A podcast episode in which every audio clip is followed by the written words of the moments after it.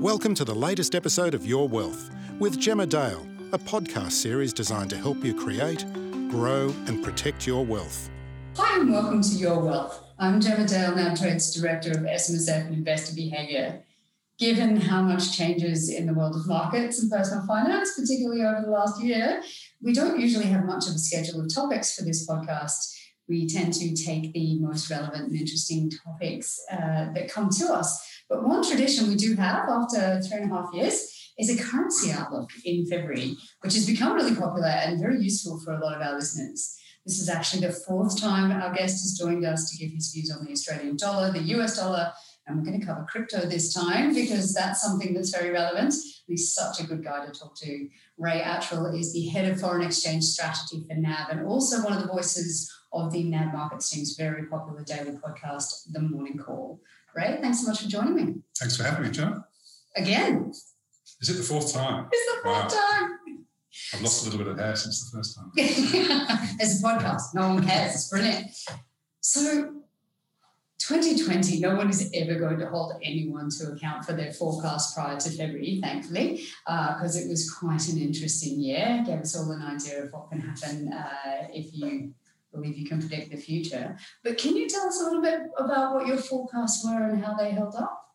Well, I was just remind, trying to remind myself, because obviously, as you say, two thousand twenty was an amazing year in so many respects. Um, and if I look at the Aussie dollar, for example, the range that we had from start to finish was we were a low of fifty-five cents at the in March this year, and we ended the year at seventy-seven cents. So we had a twenty-two cent range. Okay? And if I look back to two thousand nineteen, we had a six cent range. So it just illustrates just how much volatility there's been, obviously in all asset markets, but in currencies in particular.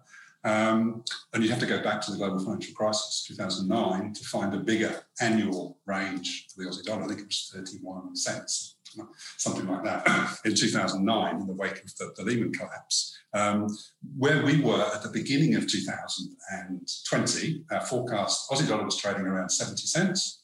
And our forecast for the end of the year was a really boring seventy-one cents. If you think that's boring, the consensus, I was just looking up the Bloomberg consensus as of first of January two thousand nineteen, and it was seventy cents. So the consensus view was that the currency was going to do nothing. Nothing so was going to happen. Little, it was going to be a really boring year. so, um, yes, and then, you know, obviously what did happen was that, you know, we went to that low of fifty-five. So our forecast at the beginning of the year was saying that we think the choice Aussie dollar will be a little bit stronger. Um, midway through the year, obviously after all this volatility and the Aussie dollar was back on the ascendancy or in the ascendancy, we lifted our forecast to seventy-four cents for the end of the year. And then in the beginning of December, so we've made that forecast, I think, in June. Beginning of December, we were trading exactly at seventy-four cents. So we were doing a lap of honour and um, claiming victory. Um, and then three weeks later, we were up at seventy-seven cents. So um, so we sort of paused the victory lap, although looking back, um, every three months, Bloomberg come up with a report on who's the best currency forecaster of the last three months. So for the fourth quarter of twenty twenty, um, this is some shameless self-publicity, um, N A B and B N Z, uh, our colleagues across the ditch, uh, collectively our forecasts for G ten currencies Um, as of the end of twenty twenty, we're the best in the market. So um, on a relative basis, at least, we're claiming victory, even though we fell a few cents short of the actual outcome for the year. So you can't see me. I'm laughing all the way through this because I love the fact that you guys give yourself an award every quarter. Like, you must get moved around. And well, we're a bit, it's a bit like um, you know, a stock clock is right twice a day. Okay, I've been forecasting currencies for twenty years, so as long as you buy a lottery ticket every three months, there's a good chance that once in a while, you know, you're going to come first. And so currently we're reigning world currency forecasting champion. We're going to hold that record probably until the end of the first quarter of this year. Oh, well done. That's excellent. In a very tricky year, that's very impressive. It's very impressive. I, it's, um, it was a, a pretty wild ride. And I think what's been so astonishing for everybody is we're not through this yet. Like, we're still in sure. some... Right. extraordinary times. So what are your thoughts about where you find ourselves now as reigning world champions? What are you thinking?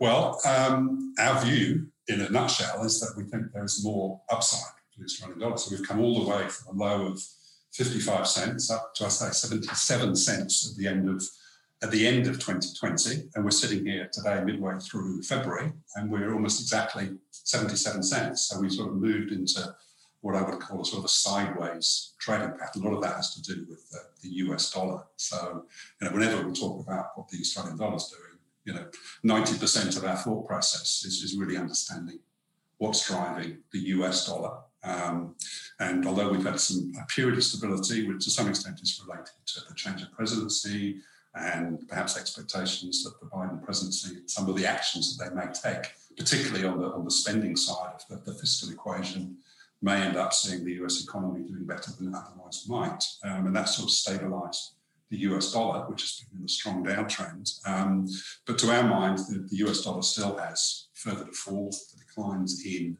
U S interest rates in particular over the last couple of years still have a long way to play out. And if that is the case, and that is going to undermine the U S dollar, which is our forecast, then almost by definition, the Australian dollar is going to be stronger. So suffice to say, if the U S dollar is going down, almost every other currency in the world is going up and vice versa. So on that basis, we're thinking there's more upside for the Australian dollar this year, and we're forecasting a move up to eighty cents by the middle of the year. And we think second half of the year, we could be, uh, you know, perhaps more of an eighty to eighty-five cent range against the U S dollar. So we pinned the tail on the donkey for the end of twenty twenty-one at eighty-three cents at the moment. Yeah, wow. Uh, which is, is a fair bit stronger than the, the consensus. Um, so just looking at the, again, what Bloomberg is saying, they're polling probably fifty or sixty firms on a regular basis. And, uh, and the current consensus for the end of this year is seventy-eight cents. So remarkable, isn't it? So you put all these forecasts together, and as was the case in twenty twenty and probably twenty nineteen, the median, if you like, or the average comes out very, very close to the prevailing exchange rate. And that's where the market is sitting collectively, but obviously within that, you've got a big range of estimates, but that eighty-three cents that I mentioned is pretty much the top end of the range of market, ex- market expectations. So, um, so we're probably a little bit more bullish on the Aussie dollar than, than most others in the market at this stage. That's really interesting. When you say there's fifty to sixty firms, it's a little bit a little bit more of an achievement to be at the top end there. um, so we only had one lottery ticket as well. We didn't, you know, we didn't game the system. You did very well. It, uh, now you've got this year to look forward to. That, that'll be really interesting. So, okay, so above eighty cents, that's quite exciting for a few people, depending on what kind of business you're in, and that's very relevant. So now, I mention this frequently, but it does matter. N A B's a big business bank, right? So we bank a lot of businesses, and that is sort of the core of N A B as a business, looking at what businesses do. So currency mm-hmm. forecasting really matters Absolutely. to a lot of our clients. It's not, you know, a nice to know or an irrelevant detail. So a lot of people who... Uh, whose fortunes are pinned to the Australian dollar in one way or another, or to the U S dollar, or to what's happening in China. So what do you think the key drivers are going to be this year? I mean, obviously last year the key drivers turned out to be somewhat different from what most of us anticipated. What are you thinking for this year? Yeah. Well, absolutely right. I mean, the, you know, the lesson of, of, of last year, particularly when you know, the bottom fell out of the Australian dollar and we were down at fifty-five cents at the low point, it's just a very stark reminder that when bad things happen in the world, Um, for whatever reason, the Australian dollar is a currency that tends to suffer, and that really reflects, um, you know, a lot of things, but but in particular, um, what happens to commodity prices. So if we're facing a global recession, and clearly, you know, the world economy fell into, you know, a recession that was as deep as, as, as anything that we've seen since the nineteen thirties, effectively, certainly far exceeding the G F C. Um, you know, one of the ways that that negatively impacts on the currency is because the Australian dollar historically is very, very correlated with commodity prices. We're a small open economy. We have a large export sector. We dig um, we dig a lot of rocks and crops out of the ground and sell them to the rest of the world. And the price that we get for those commodities has a big bearing on the overall wealth of the country, and uh, and that shows up in this very strong relationship. So, so when the world goes to proverbial hell in the handbasket, uh, the markets worry about the health of the global economy, commodity demand tends to fall, commodity prices fall, and that feeds through into a weaker Australian dollar. But it's also a risk sensitivity as well. So remember, Australia is a is a pretty indebted country. We still, you know, we owe the rest of the world a trillion Australian dollars, which is the collective borrowing that governments, companies, and banks have, have, have made over the years, that still has to be paid back at, at some point. So we're beholden to the kindness of strangers to continue to fund our, uh, our excesses, if you like, our outstanding debts. And again, if, if the world becomes very risk-off and global investors become very cautious and they want to, you know, bring their money home and put it under the proverbial mattress, the Australian dollar tends to be a currency that suffers as people retreat from being as willing to invest in places like Australia as they have before. It's why you see currencies like the Japanese yen or the Swiss franc do well during those periods, because these are countries with huge pools of savings. They're lending to the rest of the world rather than borrowing. If they decide to bring their money back, it creates a flow that supports the currency. So, um, so all that to say, our forecast for, you know, our optimistic forecast, partly is because, as I say, we think the U S dollar is further to fall, but we also think that, you know, the commodity, the commodity price story is, is, has been a very positive one. It's been the main reason that the Aussie dollar has recovered as well as it has. And we probably only need commodity prices to hold up at the sort of levels that we're seeing today to justify still higher levels for the global economy. Okay. Now, obviously, there are some big assumptions about that. In particular, you know, the market is, is, is sort of is priced, and certainly global stock markets are priced on the basis that, look forward into the second half of the year, we're going to have this, this vaccine rollout. It's going to prove very successful. It's going to allow economies to reopen. Um, so we're going to see much, much stronger economic activity coming through um, as the economies reopen, assuming that the vaccination program is successful. Um, and that underpins a fairly positive outlook for commodity prices, on top of the fact that China, which was obviously first in and first out of the pandemic, um, you know, has really revved its economy back up to the levels that existed prior to the pandemic. And that's been a, a real driving force behind commodity price strength, which is why it's fed into the the Aussie dollar being one of the strongest performing currencies. So that's the underlying assumptions, that we will see continued buoyancy in most commodity prices. Um, and if that's the case, then simply mapping, you know, our expectations there against the currency gets us, you know, comfortably above eighty cents as we go through the year. If those assumptions prove misplaced, so if a, let's say a strain of the virus comes along that proves to be, you know, Um, or current vaccines prove to be ineffective against, then that will challenge the underlying assumptions about global economic reopening. That happens. I've no doubt that equity market, I'm not an equity specialist, but I'll guarantee you mm. that if, you know, optimistic assumptions about the world economy prove to be wide of the mark, then risk sentiment will deteriorate. That will be an enemy of the Australian dollar, and commodity prices won't be nearly as strong as they are today. And that will be, so it'll be a double whammy for the Australian dollar. So if we look back at the end of the year, or we're doing this next year, and the Aussie dollar's at fifty cents, I'll be pretty sure that that will be the reason why, rather than, uh, than any other factor. That's really interesting. I know you're going to talk about risks to your forecast in a second. You've mentioned a couple already. Um, one random data point that I find really interesting, I've mentioned on this before, my father's a virologist, which is an interesting career to have at this point in time. He does something useful, right? You and I are sitting here, you know, pontificating, pontificating about currencies now. Well, interestingly enough, so he works as a plant virologist, which most people wouldn't have been aware was a thing, um, and has been doing that for fifty years. So not people, plants, but he was making the point recently, uh, he gets asked to contribute to lots of things, uh, that you need very wide-scale vaccination very, very quickly to get on top of the different strands that might mutate. And that's the challenge we're facing now, is saying, you know, it's not seventy percent of the population, it's above ninety percent of the population you need to be wow. vaccinated in order to prevent these mutations getting out into the population. And the risk that one of those mutations may well be Uh, or the resistant vaccine, yeah, resistant, and the, the vaccine may not be effective against mm-hmm. it is quite high if you don't have that level of vaccination. I was like, oh, that's a terrifying statement. Thanks very much. But, but that's really, I mean, that is really interesting, because at the moment, if I look at what's happening in my world of foreign exchange, mm. the strongest currency in the world in the last month has been the British pound, mm. and not coincidentally, mm. the Brits are rolling out the vaccine faster than any other country in the world, bar Israel. Okay, so so if you look at the U K, it's probably twenty-five percent of the population have been vaccinated. If you look at Germany or Italy, France, it's about five percent, and the U S is somewhere in between. So markets are saying, well, looking later in the year, at what point are we going to get a level of vaccination that will allow the economies to reopen? And the market's taking a very positive view of the U K, mm-hmm. even though the U K's had an absolute torrid time, probably worse than any other developed economy as far as dealing with the with the vaccine. Um, but to your point, it's not, you know, we're going to get to seventy percent and then we reopen.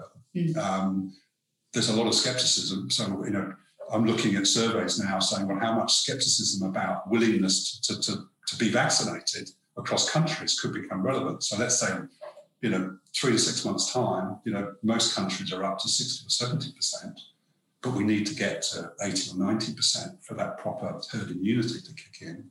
Then we might be looking at saying, well, France is, you know, only sixty percent of the French population say that they, they're willing to have the vaccine, whereas ninety percent of Koreans or Australians might say we're going to be vaccinated. So that could become a relevant market factor as we go through the year in terms of, you know, who's going to get to that very high level that is really necessary, as you say, to stop community transmission in its track and to stop, you know, mutant, you know, variants of the virus coming. So I think that's going to be an interesting point. And again, it could be something that unsettles markets later in the year.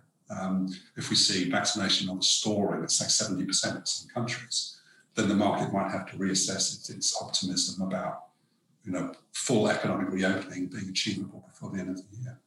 Is the risk to Australia, because we've been very slow on the vaccine rollout, it's it's quite fascinating, you know, sort of commentary from overseas now going, what do you mean you haven't started yet? Um, you know, when you have countries like the U K where the twenty-five percent of the population's already mm-hmm. had at least one, mm-hmm. one dose of the vaccine, is there a risk to the Aussie because we are quite slow, we haven't started yet? Um, I don't think so, in the sense that because, you know, we handle the virus so well, because we have close, and New Zealand is, isn't it? It's the other example. New Zealand is, is the, the poster child, isn't it, for, for effectively dealing with um, you know, community infections, et cetera. And their economy has come roaring back uh, effectively. So we are in the situation in Australia here where our economy is particularly locked down. Okay, we're still wearing face masks on the train coming into, you know, coming into Wynyard this morning, but um, compared to, you know, Germany and the U K and et cetera, et cetera, in the U S in terms of, you know, how much restrict, how much restriction is in place that is, is preventing their economies from, from performing as well as they would do. Um, so at the moment, the, the, the potential slow vac- rollout of vaccinations here isn't really, you know, a factor. So I don't think it's um, you know, something that um, the currency market should worry about. It's amazing. So many domestic factors in Australia have, have so little bearing on the value of the Australian dollar. Okay? If we go back to Um, you know, well, it's still relevant now, but Australia and China have obviously been embroiled in something of a trade war. Um, so, and yet the impact on currency has really been quite severe. So, obviously, some sectors, if you're a wine exporter or you're a cotton maker or you're a barley grower, you know, your your your you know your industry has been decimated to some extent. Although for a lot of sectors, you know, companies have found alternative markets, but it's quite amazing how limited the impact of what is a very important local factor has, you know, surprisingly little impact. So it really is global factors, what's driving the U S dollar, what's driving global demand for commodities that ultimately is going to win out. So I don't think, you know, the vaccine or slow vaccine experience is going to be a particularly material factor for the currency year.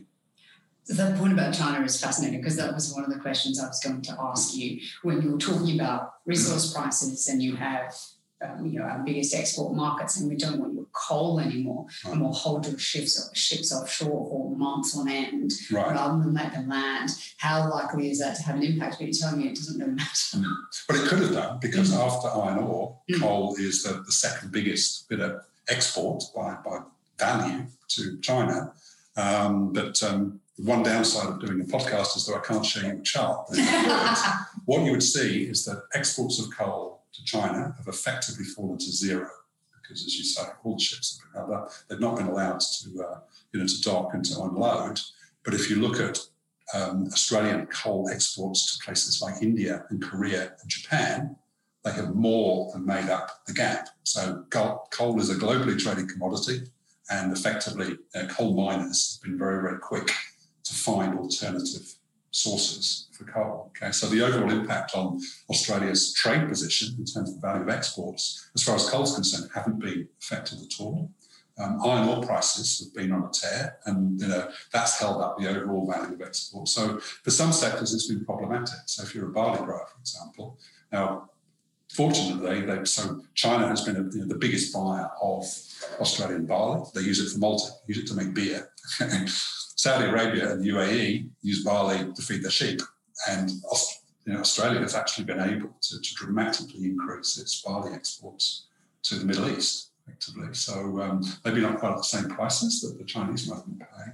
So there's lots of good examples where you know, companies have, have been able to, uh, you know, to find alternative markets. The one area that I know that our soft commodity specialists are worried about is, is, is the fibre industry. So if you're thinking about cotton, you're thinking about wool, because China has an absolute you know, lock on textile production globally. So it's not easy if you're a wool grower or a cotton um, grower to quickly find alternative markets. So some sectors are clearly you know, in a world of pain because of this dispute. But again, at the, if you add it all up and put it at the sort of global macro level, um, the impact is actually pretty minor. And again, that's probably why the currency has really come to any great harm today. So are there risks that do concern you? Because we've talked about a couple that don't seem very significant at this point, but there are others that might be more significant? Well, anything, I mean, there's still um, anything that impacts risk sentiment is going to hurt the Australian dollar, either temporarily or for, I mean, you can go back to March, April. It's amazing how rapidly the Australian dollar came back, and that obviously is a testament to the power of policymakers, whether they're central banks or governments, to, to fire up the printing presses or go on these massive spending binges, and that restored the health of the equity market and credit markets far faster than I think anyone would have you know, imagined before the event. Um, but anything that comes along that does impact sentiment. So geopolitics is always kind of there as in the background as what are the tail risks or risk factors, and, uh, and Taiwan looks to be a particular in potential flashpoint um, you know, in the, you know, during the, sort of the new Biden administration, for example. Um, so anything that happens sort of in the, in the South China Sea, for example, you know, would certainly be a concern. As I say, I think it's still, you know, the biggest single risk do relate to the anything that punches the optimism about what the global economy might look like, you know, six or nine months hence. You know, and I'm going to say the most obvious example is that, you know, there's a new strain of the virus that's resistant to current vaccines, for example. Um, you know, anything that, and coming back to the commodity story, you know, anything that seriously impacts on commodity prices is going to have a negative impact. But again, you know, that's going to require you know, the global demand story to, to not play out nearly as, as positively as is currently expected. So anything there is obviously going to be, you know, going to be significant. But, um, so there's still, you know, something will come along. You know, the virus hit the world from left field, and maybe there's something else waiting in the wings. But um, it's not part of our, our base case at the moment, anyway. I like your optimism. I think it makes us all feel good. So people are very optimistic this year. The conversations I'm having are really, really positive, and people are obviously aware of the tail risks, you know, such as those you mentioned. We can't have this conversation not mention interest rates. Right. You know, as I said, we've been doing this for four years now, and they've taken quite a hit, quite a hit, not much right. further to go, effectively zero, expected to remain so, and not even expected, I mean explicitly stated that they will remain right. so for mm-hmm. quite some time. For quite a while, the Australian dollar was supported by interest rate arbitrage, right? You would get Correct. zero percent on your money in the U S if you were able to move your money around the world to get the best rate. You would come to Australia and get two percent, and that was quite marvellous compared to the alternative. Now you're going to get zero percent here too, or marginally better if you're lucky. But what about the sort of ultra-low rates having on the currency at this point? Well, the short answer is that the currency is lower than it otherwise would be if interest rates were still favourable compared to the rest of the world. Okay, so so interest rates are important. So if I say, look, you know, I've got I'm a golfer and I've got two clubs that I can use to get around the course, um, and you know, effectively to forecast the Australian dollar, the two things that I would pick would be commodity prices and interest rates. Okay, so my interest rates relative to yours, and you know, to what extent that makes financial investments in Australia relatively attractive. Um, but everybody's at zero now. So, you know, I could argue that if interest rates didn't matter, then the currency today would probably already be well north of, of eighty cents against the U S dollar. You could say it could be ninety cents, for example. Okay, so, so clearly interest rates have, have held the currency back. So one of its sort of key attractions is has disappeared. Um,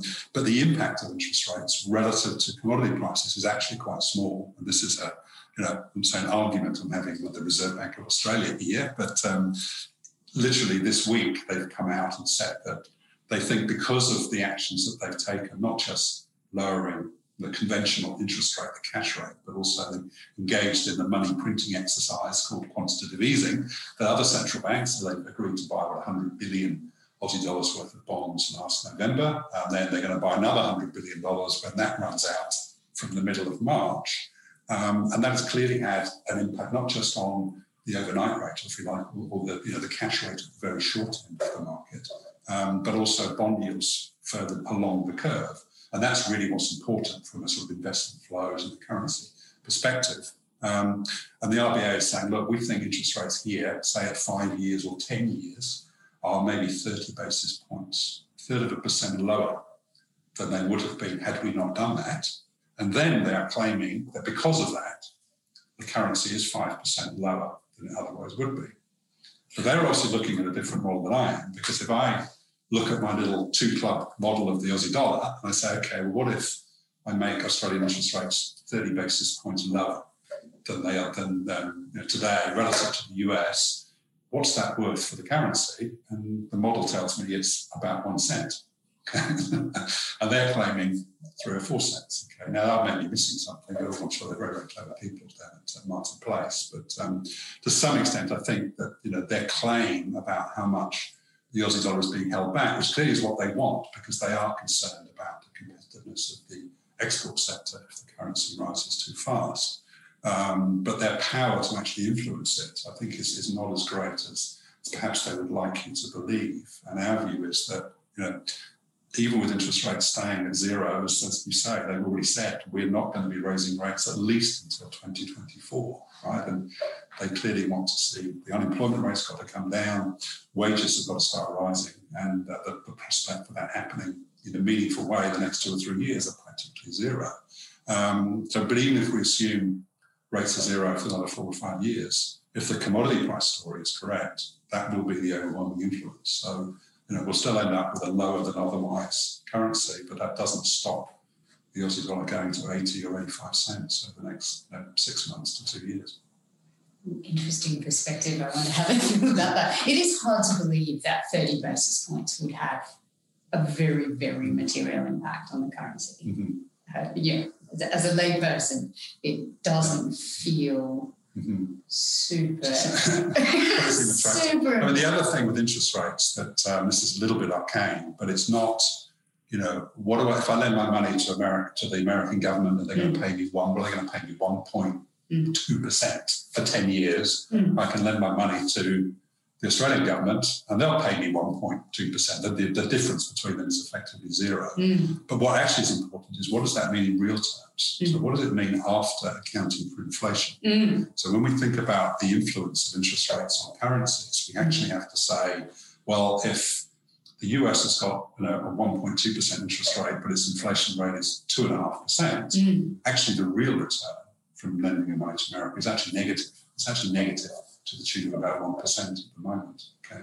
Here, inflation is actually a little bit lower. So if I look at the, the difference in real terms, Australia is actually slightly more attractive than the U S. Okay, so um, and going back to the conversation about the U S dollar, it's the fall in U S interest rates in real terms, so adjusted for inflation, that actually has the biggest influence on the U S dollar, but often with very long lags. Interest rates change, it takes a long time for investment managers to, to get their act together and say, we don't want to invest in the U S as much as we did. Um, you know, so actually, it, it might be that in one year's time, the U S dollar reflects what happens to interest rates a year ago.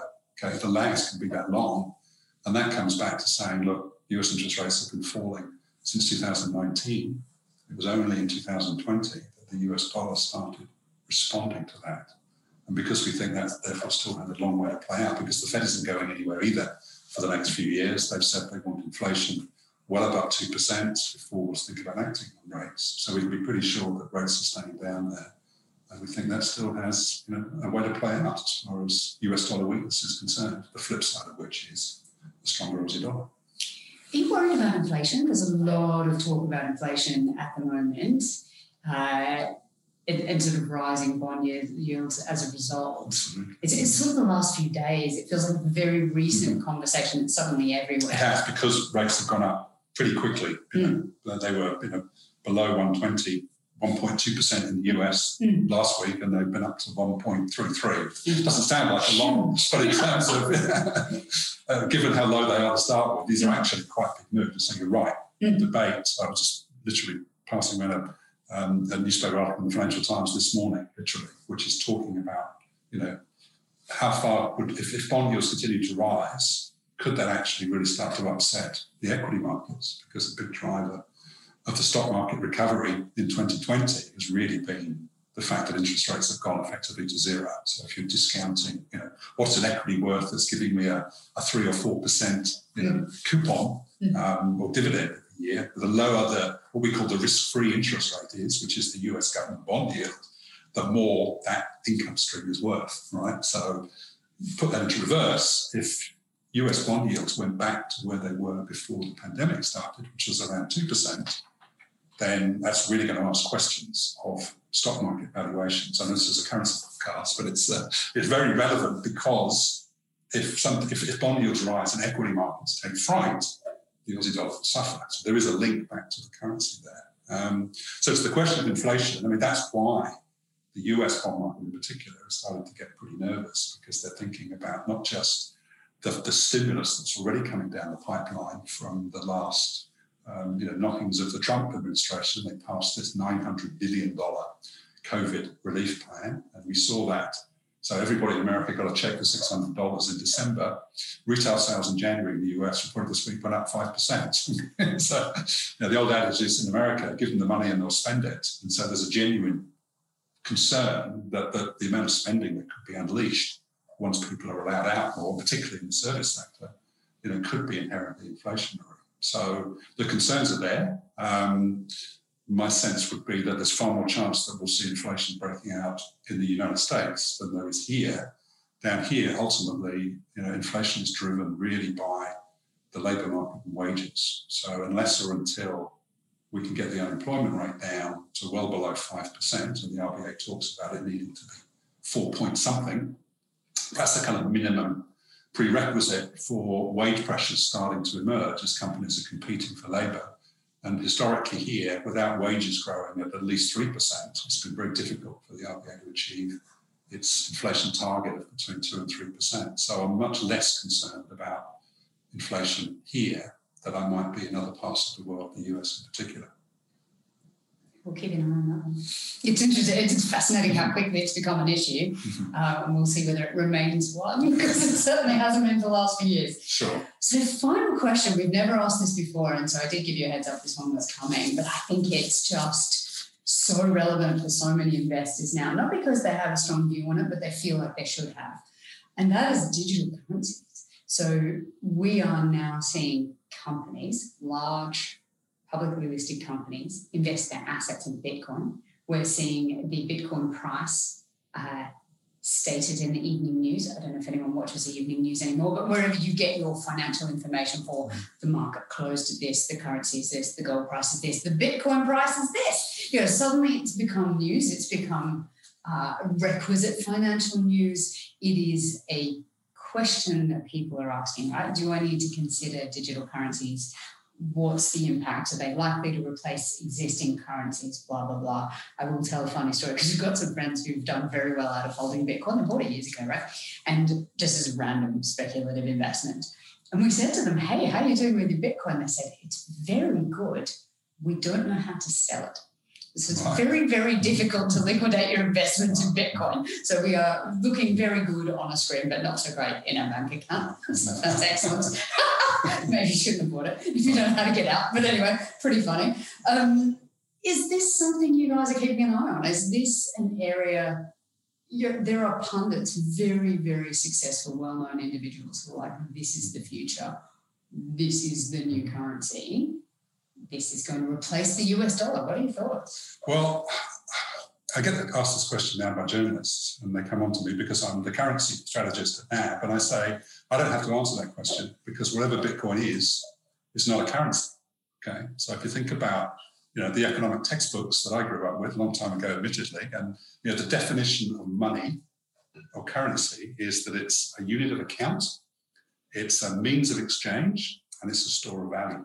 Okay, so arguably, um, is it a unit of account? Well, not really. Most goods and services aren't priced in, in Bitcoin, so in that sense, it's not.